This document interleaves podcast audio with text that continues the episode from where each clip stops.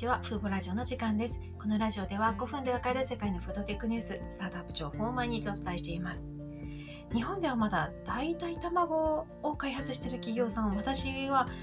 知らないだけかもしれませんが、いないと思うんですけども、海外では代替卵に取り組む企業が少しずつ増えていまして今回ご紹介する企業はなかなか面白いと思います。シンガポールを拠点とするオスメフードという会社なんですが世界初の代替ゆで卵の製品を開発したんですね。あの海外メディアでも世界初となっていましたし私が知る限りでも大体ゆで卵を作っているというニュースは聞いたことがないので世界初だと思います。100%ビーガンなゆで卵なんですけどもそれビーガンなだけでなくて食べることで免疫力が高まるように栄養面も強化しているのが特徴です。この会社は原料の選定や組み合わせ機能性について栄養士や漢方医自然療法医のアドバイスを取り入れて代替ゆで卵を開発しました。原料は菌類を発酵させたマイコプロテインを使っています。マイクプロテイン調べたらタンパク質含有量が全卵よりもほんの少し少ないだけなんですよね。ほぼ匹敵する分量になっています。あと他の食品と比べて食物繊維が非常に高いのも特徴です。興味深いことにこのゆで卵はすでにこの会社の公式サイトでも購入できるんですがシンガポールの一部の主要専門クリニックの店舗でも販売されているんですよね。おそらく術後の栄養補給の一つの選択肢としてこの病院が、ま栄養面も強化されているということで販売しているんだと思います。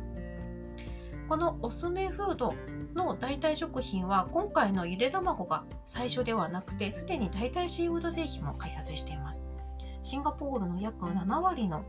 あの漁漁漁客ああの魚シンガポールで消費される魚の 7, パ7割以上があのあまり望ましくない方法で漁業されているものだとしてこの会社従来の魚の摂取量を減らすために代替シーフード製品も開発しているんですね。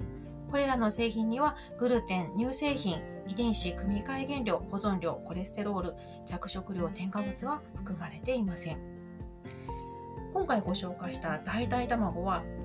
鶏を飼育して卵を生産するプロセスと比較した場合必要となる土地水が90%少ないんですよねですので従来の約10分の1の土地と水で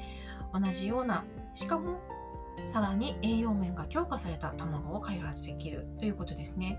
ただ、あのまだ今回発表されたばかりで公式サイトに大体シーフードの具体的な栄養価などは載ってるんですけども大体卵については私が数日前に見た段階ではまだ公表されていませんでした。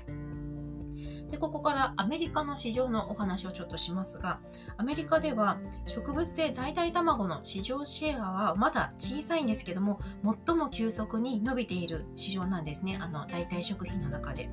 この1年で売り上げが約3倍になっています。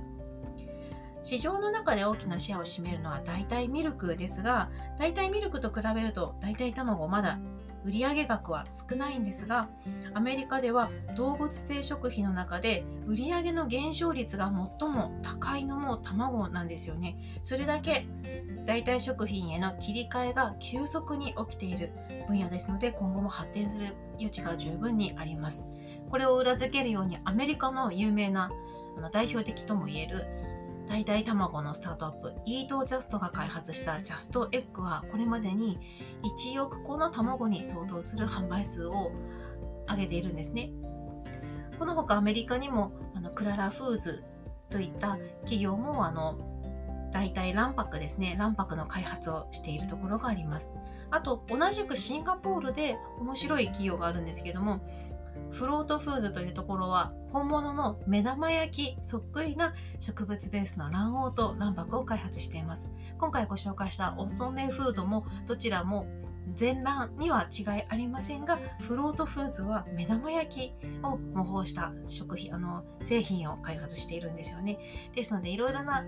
生活の中で朝食べるゆで卵や目玉焼きあるいはスクランブルエッグにできるような代替卵の製品がいろいろ増えてきているので、まあ、ビーガンの方にもあとは動物の製品の摂取量を減らしたい方にとっても選択肢が増えてきています。おそらくこの会社の今回ご紹介した遅めフードのあのと同じようなゆで卵を開発する企業は今のところないはずですので、まあ、競合がいない状態で優位にこう市場に切り込んでいくんじゃないかなと見ています。今回はシンガポールを拠点とする代替ゆで卵を開発したおそめフードという会社をご紹介しました。今回も最後まで聞いていただきありがとうございました。ではまた次回のラジオでお会いしましょう。さようなら。